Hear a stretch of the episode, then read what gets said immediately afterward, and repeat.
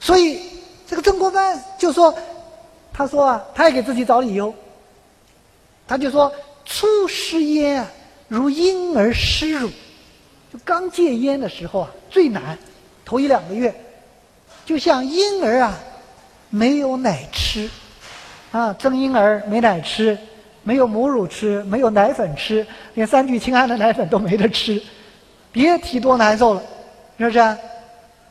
所以最后，啊，所以男人戒烟就像女人减肥一样，永远都有明天。所以戒了犯，犯了戒，整整十年啊，十多年。后来他的好朋友都劝他，就说这个老曾啊，不就是抽个烟？那时候人还不知道抽烟这个危害别人的身体健康啊，不知道，就不就是抽个烟吗？不就是当初刘校长劝你要戒烟吗？有什么了不起？谁没有点恶习啊？人无完人，是不是啊？这有什么了不起的这个坏习惯啊？那个西方人有个很有名的段子，有一个人忧心忡忡的去看医生，啊，说医生，你看我还能活多少年？医生问他，你抽烟吗？嗯，不抽烟。喝酒吗？不喝酒。吃喝嫖赌样样不干。医生就问了，那你活那么多年干什么呢？是吧？谁没有点恶习啊？啊，你要那么完美干什么呢？所以好朋友都劝曾国藩，曾国藩不行，一直到十二年后。到北京做了京官，啊，做到五品侍讲学士。有一次，他湖南老家来人，啊，老乡送给他湖南上好的烟叶，还送了他一个玉烟壶，非常好的。当天晚上在书房写文章，写了什么文章？前面的写的什么不知道，后面写了一篇很著名的文章。写到一半，突然站起身来，心中一动，到卧室把那个烟壶烟叶拿出来，摩挲半天。看样子又要戒烟，根据他以前的这个戒烟的动静，肯定敲锣打鼓把全家人叫醒，我又要戒烟了啊！但最后一次，于无声处听消息，啊，一个人走到院子里，拿把榔头把烟具砸了，把烟叶倒了，回来提笔写了一篇有名的文章，也不算文章了。但奇怪的是，这篇文章里头没有一句和有戒烟有关，没有提到一个烟字啊，戒烟。什么文章呢？日课十二条，就是我每天要做到的十二件事，啊，从今以后每天要做的十二件事。问题是很多人都写过这种工作规划、生活规划，但曾国藩写下之后，从此以后严格执照执行，啊，真的就把这个烟戒掉。所以这个有这个人有一句话我很喜欢，啊，我给孩子们。授名呃，这个签名授书的时候，经常写这句话，叫什么？人但有恒，事无不成，啊，所以他提出一个著名的五道理论，这就不光是对个人啊，包括对一个组织、一个团体啊，他有个五道五情说，非常有名，在学术上也很有名啊，包括他这个带湘军的时候，他说啊。办事之人必有，就能办事的人必有五道，必有五情。哪五道？第一，眼道；第二，心道；第三，身道；第四，手道；第五，口道。啊，反过来就是也是这五情：第一，眼情、眼情、心情、身情、手情、口情。第一眼道是什么？要培养自己的眼光、眼界，只有不停的学习、不停的交流，才能有眼界、有眼光。这个看人观察，所以曾国藩啊，他为什么能向别人学习呢？他看人的本事不得了，他号称晚清相面大师啊，非常有名啊。啊，他那个相面神到什么地步？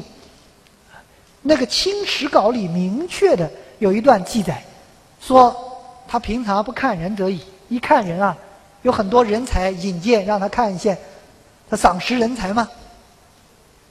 看到人，一句话都不说，搬个板凳坐你对面，一坐十几分钟、半个小时都不说一句话，死死的盯着你看。问题是，他长得比较可怕。史料里记载，曾国藩长了一副三角眼，三角有棱，为什么呢？传说他是蟒蛇转世，很简单，他没造反嘛，造反当了皇上那就是龙转世，啊，没造反就是蟒蛇转世，所以三角有棱，秦史稿说见者无不悚然，没有人不被他看到毛骨悚然的，恐怖到这个地步。说看完了之后到最后还不说话，啊，立起身来，半个小时之后到书房。啊，记下这个人有什么特长，有什么特短，将来适合干什么工作，不适合干什么工作，将来在什么工作上容易出成就，什么工作上容易出纰漏，啊！最恐怖的是《秦史稿》最后的一句话，说他当年的记载，过了十年、二十年之后，事实证明无祸爽也，啊，百分之九十都是对的，就是眼光这么毒，看人这么毒，所以造就了。他晚清相面大师称号，所以你到那个街头摊上，经常有一本书叫《兵谏》，曾国藩的相面书，啊，我考证了一下，包括唐浩庭先生都认为这本书是委托曾国藩，啊，当然了，就是因为他的这个这个观察的本领太大，啊，眼道非常，他其实在他的这个文集家书里头给他儿子介绍，就是关键要学会观察。其实，观察的方法是中国儒家文化非常讲究的，而观察是实验主义科学的一个重要基础。所以，宋明之后，宋明理学我们经常批判理学，但是理学也有可取的地方。理学本来就非常重视观察，叫格物致知嘛。可惜到了明代之后，啊，这个儒学追求致知，跳过格物，把格物简单化。所以，我经常讲一个讲座的时候，讲到一个历史上的比较。同样，十五世纪的时候，有两个人，中国有一个王阳明，革竹子，对吧？革了半天，说朱熹讲格物都是骗人的，啊，心外无物致良知。但是，同样是七世纪啊，这个十五世纪，意大利有一个学者叫伽利略，他就跑到比萨斜塔上，把两个铁球扔下来。开创了实验主义科学，所以历史啊有时候很遗憾，发展方向稍微一偏，我们就和西方不一样，导致我们实验主义科学没有产生。所以曾国藩就很重视这一点，啊，这眼道。第二个呢，眼道是次要，心道才是关键。什么叫心道？怎么样才能心道？我举两个最有说服力的例子，一个是林则徐，一个是曾国藩。我们都讲范文澜在《中国通史》里说过一句话。说中国近代史上第一个睁眼看世界的人是谁呀、啊？林则徐。确实如此，为什么呢？林则徐是第一个组织翻译西方的报纸、科技啊，这个呃读物，包括什么《澳门月报》啊，包括英国人编的《世界地理大全》。我们现在看这个很简单，但在当时不得了。为什么？因为中国知识分子讲什么“尔乃蛮夷”呀。是不是啊？看不起别人呢，夜郎自大。虽然经历两次鸦片战争，那个后来还看不起别人。像那个林则徐死后多少年了，郭松涛提出要到英法当大使，结果光想去英国当大使，就被全国知识分子骂得狗血喷头。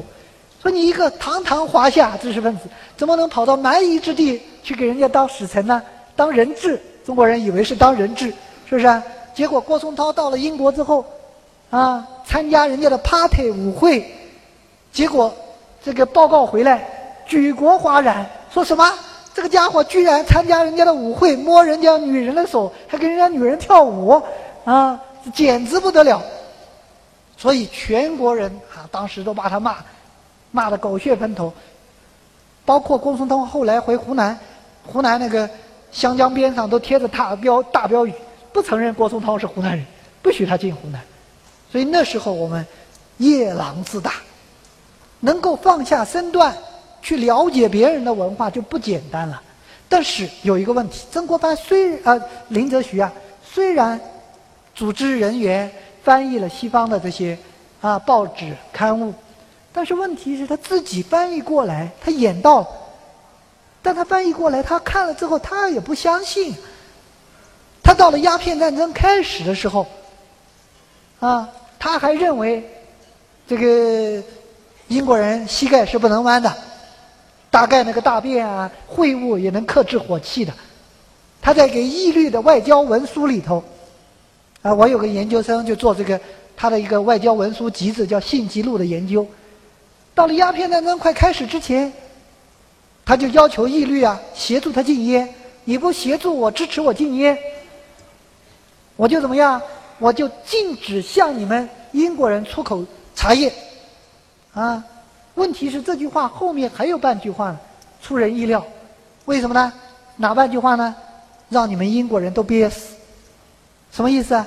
中国人那时候认为西方人英国人法国人只吃牛羊肉或者牛羊肉磨成的粉，没有蔬菜吃，所以英国人法国人普遍便秘，必须喝中国的茶才能解便秘啊！我不出口茶叶你们全都憋死，是不是、啊、这样要挟人家，对不对？所以这个后来林则徐鸦片战争要开战的时候，他曾经也向美国人还是意大利人买过一艘战舰，好像是叫利尔号还是叫什么啊，重达一千零八十吨，比英国人的主力战舰也很大，也大多了。他还买这个买了很多炮放在这个利尔号上，但是你不知道他购买了这艘军舰的作用干什么，你想破头也想不到。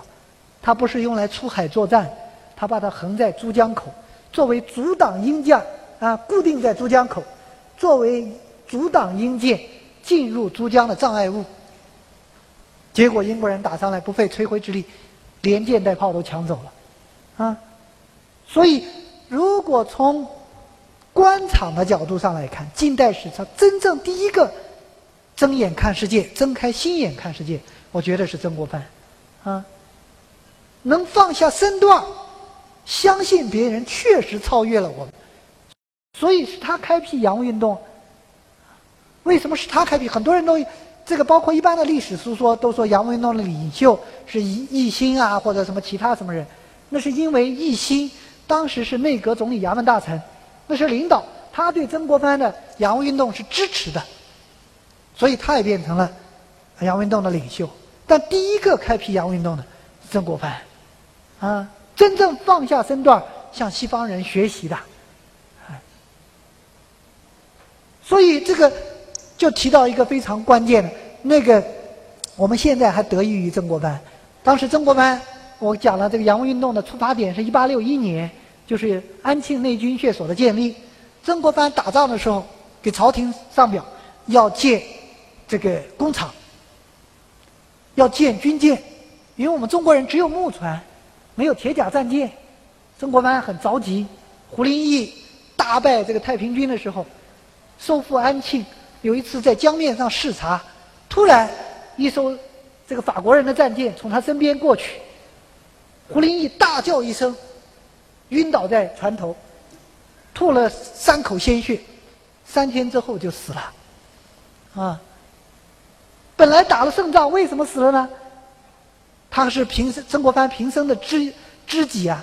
曾国藩后来在那胡林翼临终前，胡林翼给他讲：“太平军不足为患。”英法才是大敌。为什么呢？那个铁甲战舰从他木船那开过去的时候，风驰电掣，胡林翼第一次看到啊，说这才是可怕的，西方的科技文明才是我们的灭顶之灾。所以曾国藩要求赶快建工厂。奕欣呢，奕欣就这个就说，我们有的是钱，败家子吗？建船不如买船快，对吧？向西方人买船好了。但曾国藩后来也不给这个，奕欣毕竟是他的领导啊，也不给领导较劲儿，所以买船可以，但是啊，我建议买船的同时还要建工厂。为什么呢？曾国藩就提出了一条思路，他复兴中华的口号叫徐图自强啊。他说啊，把别人的船买来，我们再仿求勤思之士、智巧之匠，就是科学家、工匠，把别人买来的军舰拆开来看看别人是怎么建的，用了什么样的技术，琢磨一下。这样的话，我们学会了别人的技术，我们可以模仿制造，不仅模仿，我们最后还可以超过他。我们中国人很聪明的，一旦懂了别人怎么造的，我们一定会，对吧？你看这一百五十年来，我们中国工业的发展是不是这个思路？啊，包括军事工业，从歼十到预警机，是不是、啊？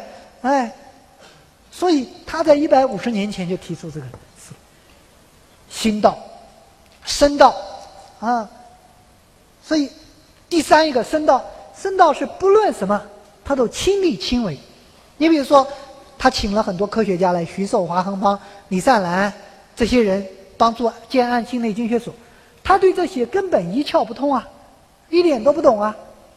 但是他只要有时间，他就去跟他们一起商量，怎么筹建安庆内经学所，怎么发展啊。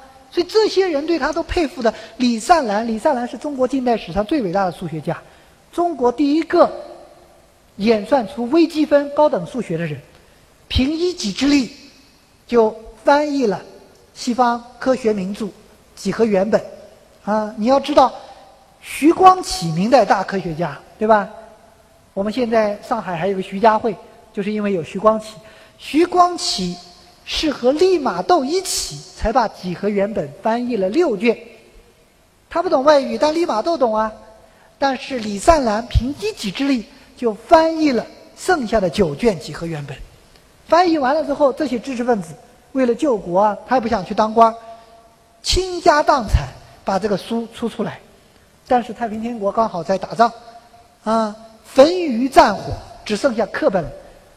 然后李善兰没有办法了，走投无路，听说曾国藩招募贤才，去投奔曾国藩。然后曾国藩怎么样啊？接见李善兰，就问他了，礼贤下士啊。那时候李善兰还不是特别有名，曾国藩就知道李善兰，就问他说：“李先生，李先生，你擅长什么？”然后李善兰很傲气，大数学家嘛，啊，说：“大帅，我擅长数学，数学大帅你懂吗？”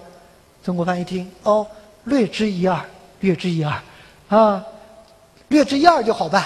李善兰掏出书来，大帅请看，这可是一部划时代的巨著。曾国藩拿过来看了半天，一句话都不说，为什么呢？略知一二，八九不懂。看不懂啊，一点都看不懂啊！先生有何要求？李善兰说：“这可是一本划时代的巨著啊！我上次倾家荡产出了书，课本啊又被烧掉，只剩课本。大帅，我没钱，你帮我出书。”曾国藩一听，没问题，既然这么重要的科学著作啊，自掏官俸六百两，当时六百两相当于现在十几万啊，出书不仅出评课本、精课本，大量的出。曾国藩一激动，还说了一句话：“我帮你写序。”说完就后悔了，这书读不懂啊，是这序该怎么写？对，哎，他笨人，他为什么要帮李善兰写序？他天下文坛盟主，他推扬谁，谁立刻就啊名扬天下。所以后来没办法，看不懂怎么办？就把儿子曾纪泽叫来，拜李先生为师，好好学习啊！一个月写一个序出来啊，以我的名义发表啊，我给你改一改，是不是啊？所以他不懂这些，但是安庆内经学所、江南制造局，他对科技一点不懂，全身心投入，所以这些人都服他，啊，做领导，啊，有人说领导只要旁观者清就行了，不是啊。王国维先生讲过人生三大境界，啊，第一境界叫什么？入乎其内，第二境界才是出乎其外，啊。他用诗词表现的“独上高楼，望断天涯路”，第一境界，对吧？“衣带渐宽终不悔，为伊消得人人憔悴”，第二境界。然后蓦然回首，那人却在灯火阑珊处，第三境界。前两境界都说的是什么？入乎其内啊！你要去深到体味甘苦，你才能去领导你的团队。啊，当然领导要有高屋建瓴之势，但是你不能只站在高处，你还要降下身段到低处来，啊，所以这一点身道，这个他非常讲究。第四个是什么呢？是这个啊，眼道、心道、身道、手道。曾国藩非常讲究动手的能力，啊，所以我刚才讲嘛，你说那个西方人的科技我们不懂，我们把它弄过来。我们把它拆开来看看，我学习学习人家怎么做的，对不对？哎，动手，这个不用说了啊。还有一点，第五点很有意思，叫口道。曾国藩当时三戒里头，我刚才说了色戒对吧？啊，还有一戒叫什么呢？叫多戒多言，就是少说话，多做事儿。按道理是不是？那为什么他又提倡口道呢？啊，他年轻的时候喜欢跟人家吵架，就左宗棠吵不过，别人经常吵，啊，所以他后来立志要戒多言，少说，多看，多做，啊，这是上帝为什么只给我们一个嘴巴，却给我们两个眼睛、两个耳朵的重要原因，是吧？多听、多看、少说、多做。但是他为什么要讲五道里头要口道呢？这很关键。所以谈到曾国藩，他对当下的借鉴，不仅是对个人，还有对家庭、对社会的影响。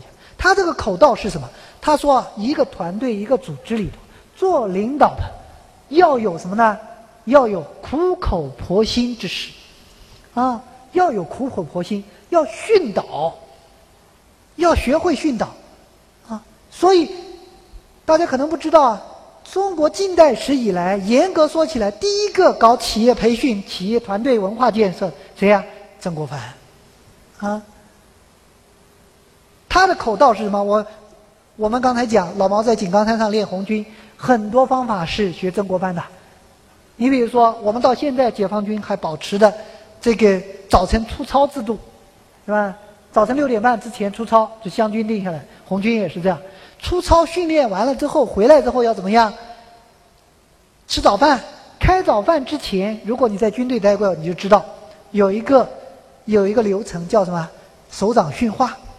食堂门口集合，首长要训话，训个三五分钟，解散，然后进食堂吃饭。哎，首长也和这个士兵一起吃饭。曾国藩当时在湘军就是这样，作为湘军统帅，他要和手下人一起吃饭，在食堂吃饭，但是。早训练回来之后，吃饭之前，曾国藩定了个规则，叫训导时间。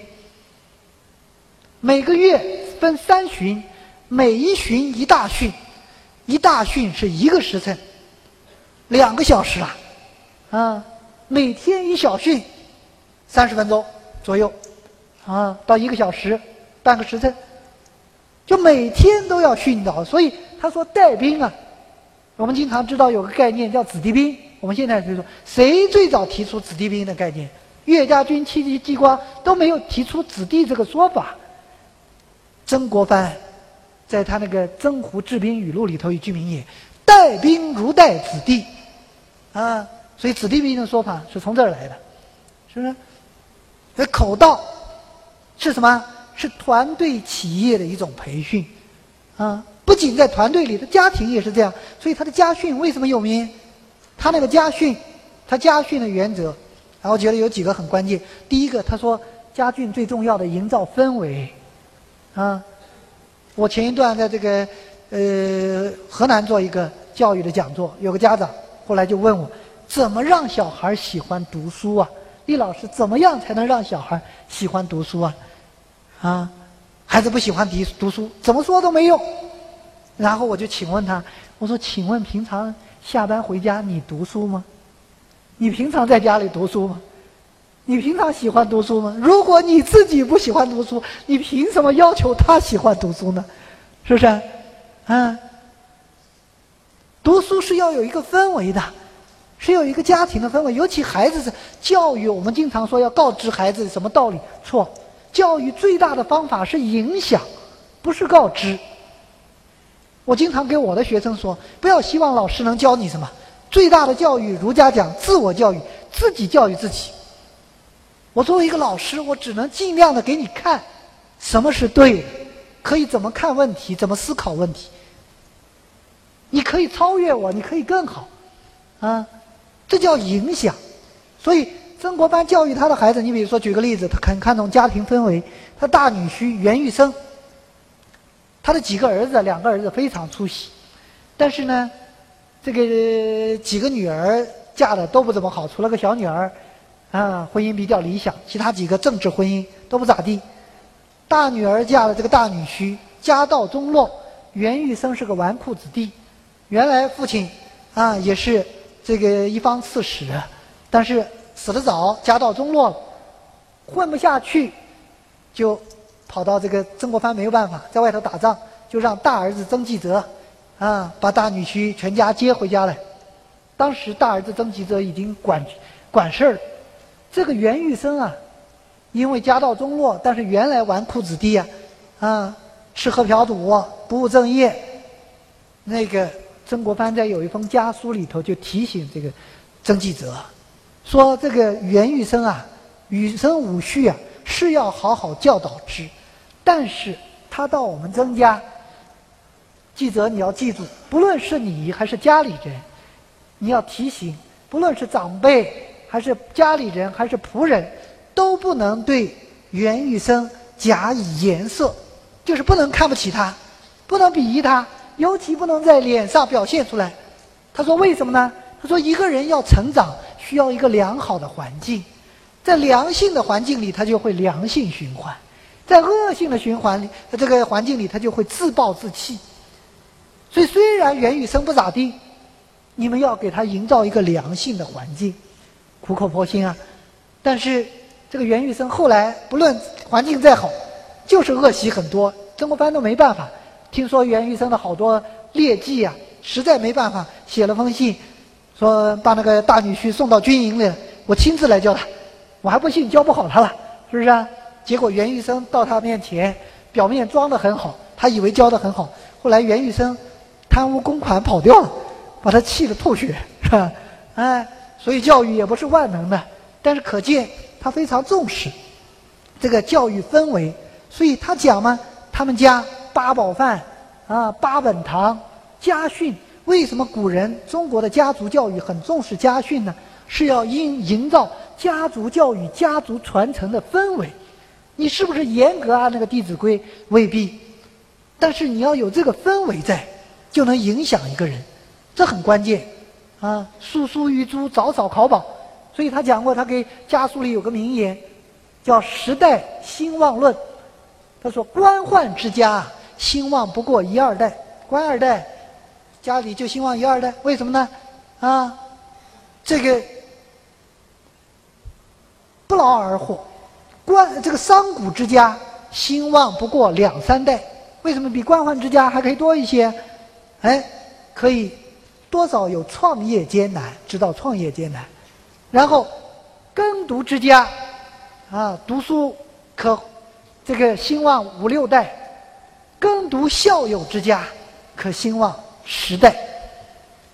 这个话说完，啊，曾家怎么样？到现在延续到第九代，代代皆有英才，教育家、社会学家、思想家、科学家很多，啊，虽然那个家族不是很有钱，哎，但是代代皆有英才，这证明了曾国藩的这个。所以家族教育，当然还有一个很重要的。除了这个氛围，很重要的就是这个氛围怎么营造？家族的这个家长要怎么样？要训导。这个训导不是我们对这个中国古代因为意识形态的原因啊，割裂了很多传统文化的传承，都有很多误解啊。你比如说行政管理上，古代啊，行政管理只管到县的，乡村是不管的，乡村是自治的啊。乡村是这个乡呃国有法，乡有约，家有训，对吧？而家训，我们都以为古代的家长很这个呃封建家长制嘛，啊，很冷酷，很没有温情。不是，我举个例子，曾国藩写了那么多家书训导他的孩子，但曾纪泽他的大儿子，在他的记这个日记里头回忆曾国藩。他的父亲给他最大的教育是什么呢？反而是陪伴式教育，不是别的教育，是陪伴式教育啊！我就纳闷了，我儿子经常埋怨我说：“你经常在外头出差，你还讲陪伴式教育，你一个月才陪我几天啊！”我也向他道歉，以后爸爸多抽时间陪你。但是我说，这个陪伴式教育是曾国藩提出来的，你知不知道？他他儿子说他爹给他是陪伴式教育。曾国藩最长的时间在外作战十二年，他儿子成长的这个阶段，最长的时间六年才回一次家，啊，那为什么他儿子能说他爹给他的是陪伴式教育呢？所以真正的陪伴不是天天耗在一起，不是天天腻在一起，腻久了腻到七年就痒了，是不是啊？叫七年之痒啊！真正的陪伴是心灵的陪伴，是情感的陪伴。所以曾国藩虽然不在孩子身边，孩子的动向、孩子的生活了如指掌，写了多少家书，是不是啊？造就了他在家庭教育上非常有名的名声。所以国学大师钱穆先生曾经说过一句话，说有人恨曾国藩，有人爱曾国藩，但是不论恨他爱他的人都公允地认为曾国藩确实可以算一个教育家。为什么？他也没当过老师，他也没开过学校，他为什么算教育家？就有他的教育思想，他的教育理论啊。所以他这番苦口婆心，在家庭层面我讲，到了团团队的层面，这叫什么呢？团队价值、团队思想、团队文化的塑造。所以我们可以看到他这五道啊，对一个团队的影响很大，因为他是一个团队的核心啊。当然了，这个团队建设首先是要什么？人才，要有识人用人的眼光。曾国藩很讲究这个，所以他讲眼到心到嘛，观察也是识人用人的眼光。但是更重要啊，他也高薪，高薪养廉。他那个湘军里的工资啊非常高，他比照现在的这个说法啊，他的一个营长相当于一个师长，露营的一个师长的工资，就高到这个地步啊。但是更重要的是，曾国藩手下的人才，他的幕府那个王凯运劝曾国藩造反，曾国藩不造反，后来曾王凯运最恨曾国藩，走到哪儿都骂曾国藩啊。但是王凯运后来写《湘军志》的时候，也心悦诚服地说过一句话，说天下英才尽归曾幕，天下的人才都在曾国藩的幕府里。说曾国藩的幕府是神州第一幕府。薛福成就总结了，为什么是神州第一幕府呢？薛福成总结，曾国藩的幕府里有八类人才，什么政治人才啊、经济人才、军事人才啊，别人的幕府也都有，但唯有一类人才只有曾国藩的幕府有。哪一类人才呢？薛福成说叫勤思之士、智巧之将，就是曾国藩说要访求勤思之士、智巧之将。代表人物徐寿、华恒芳、李湛兰、容闳，就是中国近代史上最杰出的科学家、教育家、思想家。这些人就不是高工资能打动了，是不是？一定是什么能打动他们？某种价值、某种信仰、某种追求能打动他们，对不对？所以最有力的说服力的例子谁呢？容闳啊，容闳是中国在西方第一个获得学士学位的人，号称中国留学生之父。后来也在曾国藩的支持下，选派留学生到美国留学，学习西方科技啊。这是洋务运动的核心啊。但是容闳获得学士学位之后，这个人很伟大，要教育救国。当时美国大学生也很少啊，耶鲁大学的，然后回到中国，老师留他下来，不要回来教育救国啊，怀揣七条教育救国啊、呃、七条救国主张回来。回来之后啊，那个容闳他的好朋友李善兰给他写信，徐寿也是他好朋友，劝他到曾国藩那个地方去。容闳怎么样？不去。为什么呢？满清腐朽朝廷根本没有救国的指望，对吧？腐朽的满清怎么可以救国指望？只有革命的力量才希望的力量。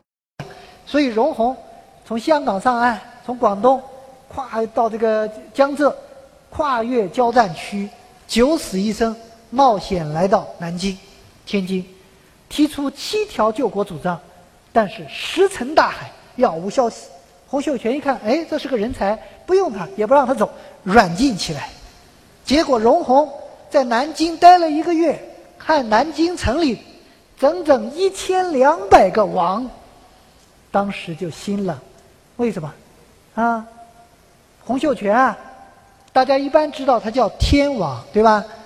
但是这只是一个简称，严格说起来应该叫二天网，一个很二的天网啊。我为什么这么说啊？啊，洪秀全当年也自负天下聪明，但是考秀才跟左宗棠一样，考了好多次也考不上啊。那个最后一次又落榜了，在广州街头被一个传教士救了。传教士救了他之后，给了他一本小册子，就是宣扬基督教教义的小册子。这种小册子我们到商场啊经常会拿到，对不对？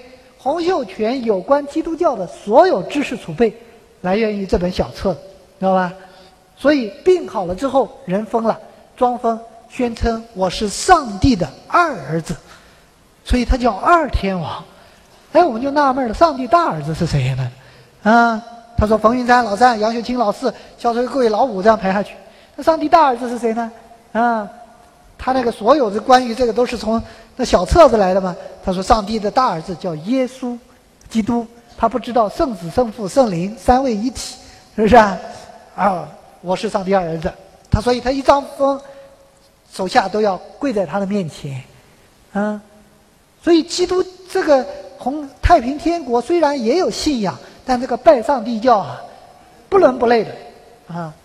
冯友兰后来讲，这个在中国哲学史简编里说，如果太平天国胜，啊，华夏文明要倒退好几百年，啊，别的不说，曾国藩挽救了东方传统文化，啊，因为他这个拜上帝教，啊，那个太平天国所过之处，什么文昌庙、文昌阁，啊，孔庙，是不是啊？所有的这个孟子的宗庙这些，全被砸掉，不论是主流中的这个文化信仰，包括民间的这个什么呃关帝庙、土地庙，全都被砸光。所以从我研究文物史，从文物史的角度上来讲，最大的浩劫一是太平天国，一是文革，好吧？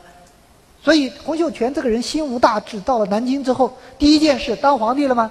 第一件事什么？建皇宫，啊，同时一件事是什么？选妃。当然，我们也可以理解。你当皇上了，选点妃子也正常。但洪秀全创造了中国后宫后后宫史的一个奇迹，别人选了妃子都要给妃子起名字的，什么宜贵妃、兰贵妃，是不是啊？洪秀全他不，哎，他不起名字，他干嘛呢？他编号八号、八十八号、一百零八号，为什么呢？太多了，取不过来。他后宫里整整两千八百多个女人，啊，而且现在有些材料看到。洪秀全非常残忍的一个人，啊，你犯了错，他不杀了你，他给你个惩罚，啊，那些女人就他一个男人在，除了太监啊，太监不算男人，是不是啊？在这个后宫里头，两千多女人犯了错，给你个教训，取走你身上一样东西，比如说鼻子啦、眼睛啦、嘴巴啦、耳朵啦，只有吕后干过这事儿，是不是啊？啊，所以太平天国普通的将士。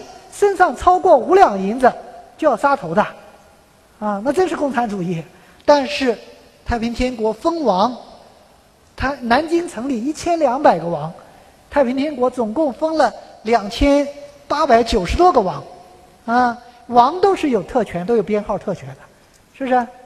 所以容闳一看这样的组织能救国，见了鬼了，是不是？所以彻底丧失信心。找了个理由把他软禁了嘛，说到镇江视察就溜掉，溜了之后他也不去，不愿意到曾国藩那去，啊，满清也没有指望，所以他在九江待了一段时间，打算到香港去，九江贩茶在那个地方。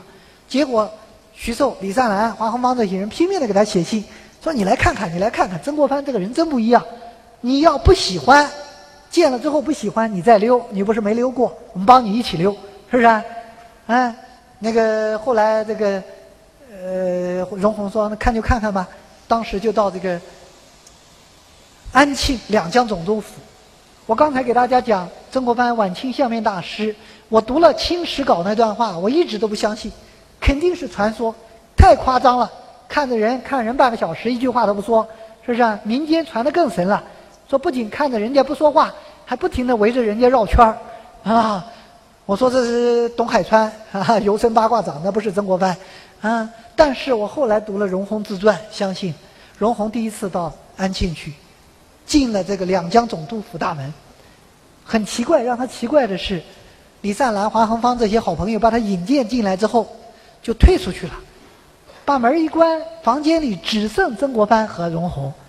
荣鸿落座，曾国藩一屁股坐他对面，坐下来之后，笑眯眯地看着荣鸿，一句话都不说，一看看了半天，把荣鸿看得毛骨悚然。这个人怎么了？这是是吧？啊，你是主人，我是客人，你把我请来，你不说话，我怎么说话？是不是？哎，结果荣鸿后来火了，啊，人家是中国第一个留学生，小宇宙同样很强大，是不是？啊，你看我，我也看你。荣鸿一抬头，笑眯眯的看曾国藩，两人大眼瞪小眼，谁不说话？死死的盯着对方看。所以曾国藩相人之法，啊，他特别关注啊。他后来给他儿子这个家书里也讲到，其实民间穿得很深。他那个相人之法，主要看的是什么？看的一个人的精神气质，一个人有什么特点，过去有什么事儿啊啊，那个和尚道士抓住你啊，一手抓住你啊，多少年前你有什么什么事儿啊，那都是江湖术士，但这些是看不出来的。但一个人的精神面貌有没有信仰，很容易看出来。所以曾国藩后来看出来，就请教荣鸿，先生是有见识的啊。那么怎么样才可以救国？荣鸿上次在南京吃了个亏呀、啊，学乖了，不敢把七条救国主张的事抛出来了，是不是、啊？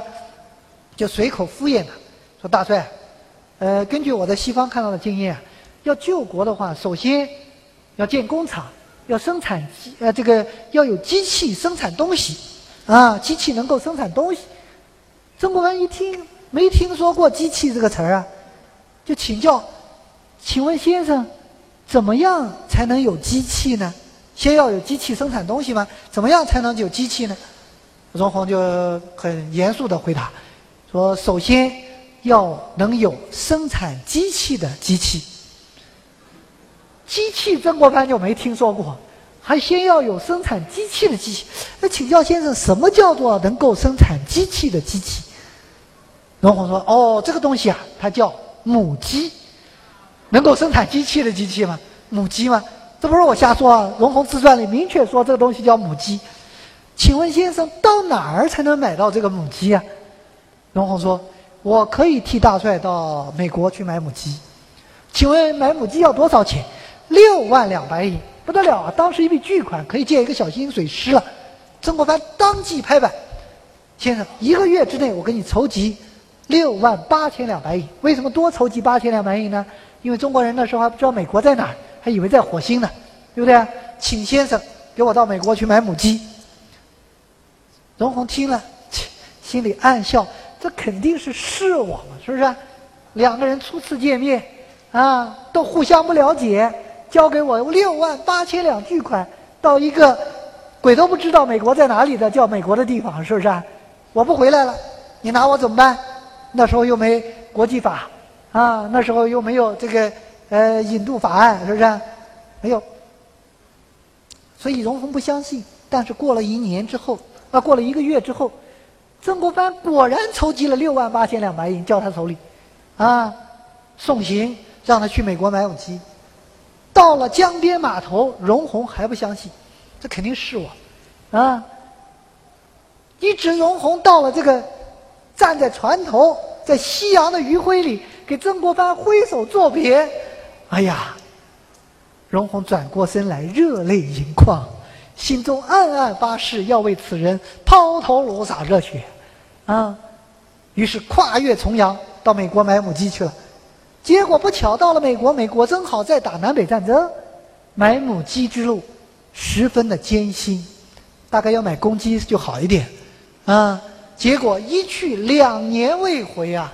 所有人都给曾国藩说：“大帅，你上当了，那小子就是个骗子啊！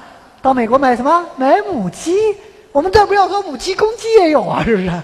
哎，只有曾国藩淡然一句：‘荣鸿此人定不我欺。’你们不知道，这是有信仰、有价值、有追求的人。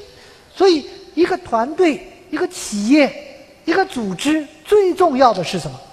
我刚才讲大国崛起，头三十年很容易的，啊，为什么呢？原始财富积累的时候，一个民族，一个企业，啊，我在企业很多企业高层也做讲座，我说一个企业十年头十年，一个国家头三十年，啊，只要遵循市场经济原则，只要肯流汗，肯努力，原始财富积累没有问题。但是到了企业的十年和一个国家三十年的时候，一个民族振兴三十年，就会碰到一个瓶颈，发展瓶颈。这个时候就不是靠财富能解决问题的。我们中央政府没有钱吗？有的是钱，对不对？但是为什么会出现这么多的问题？关键问题在哪？啊，文化与价值的塑造，这很关键。啊，这个文化价值的重塑必须有传承，也要有创新。不能只是拿来主义，不可以的，啊，要有传承，要有创新，这很关键。所以，容闳历尽千辛万苦，容闳这些人为什么心甘情愿为曾国藩开辟洋务运动啊？啊，就是这是一个有价值、有追求的。我刚才讲了，太平天国战斗力其实比湘军强，按道理打仗，太平湘军打不过太平天国。到最后决定性的胜败还是信仰。太平天国原中下层是很有信仰，但中上层信仰崩溃。而湘军原来只有中上层有信仰，下层还没有信仰啊。但是到最后决定力量在这个地方，所以这个两年之后，容闳费尽千辛万苦，为曾国藩从美国底特律买了一百台母鸡。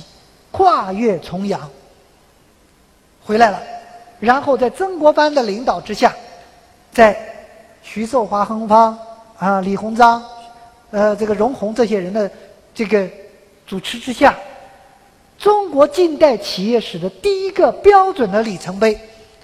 我们现在很多企业对吧？但是中国近代企业史第一个标准的里程碑是什么呢？上海的江南制造局建立。啊，这也是洋务运动，虽然不是最初始，但是它是第一个丰硕的成果，啊。后来曾国藩这个洋务运动发展之后，扑灭了太平军之后，这个一直做到直隶总督，最后就说到他的死。最后一点啊，说到曾国藩的这个呃人生的啊归宿，也很让人很苍凉。最后两年。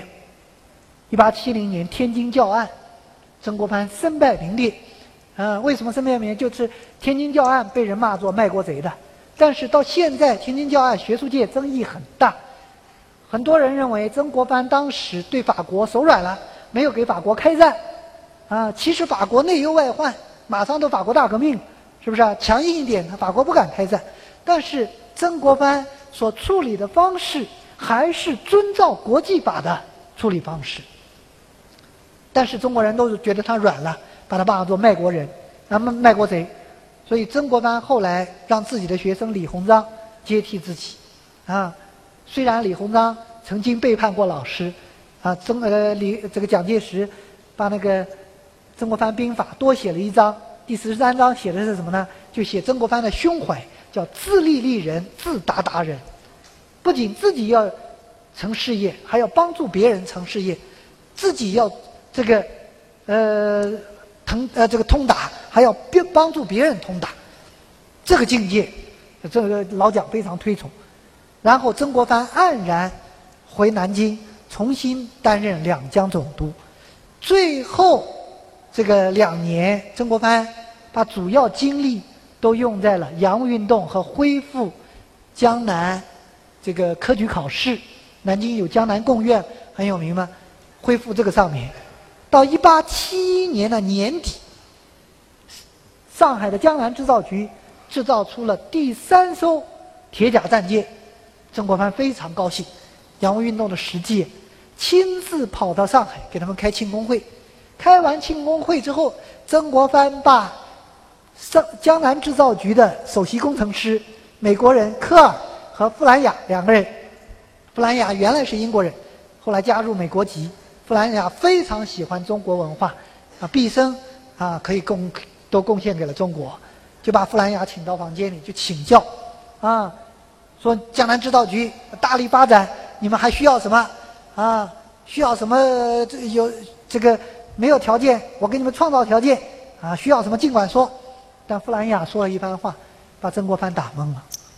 他说：“大帅，你可能不知道，我们江南制造局的硬件设备，比我们美国的兵工厂都好，甚至比德国的克虏伯都好啊！但是 ，but， 啊，这个一转折，啊。”不说话了。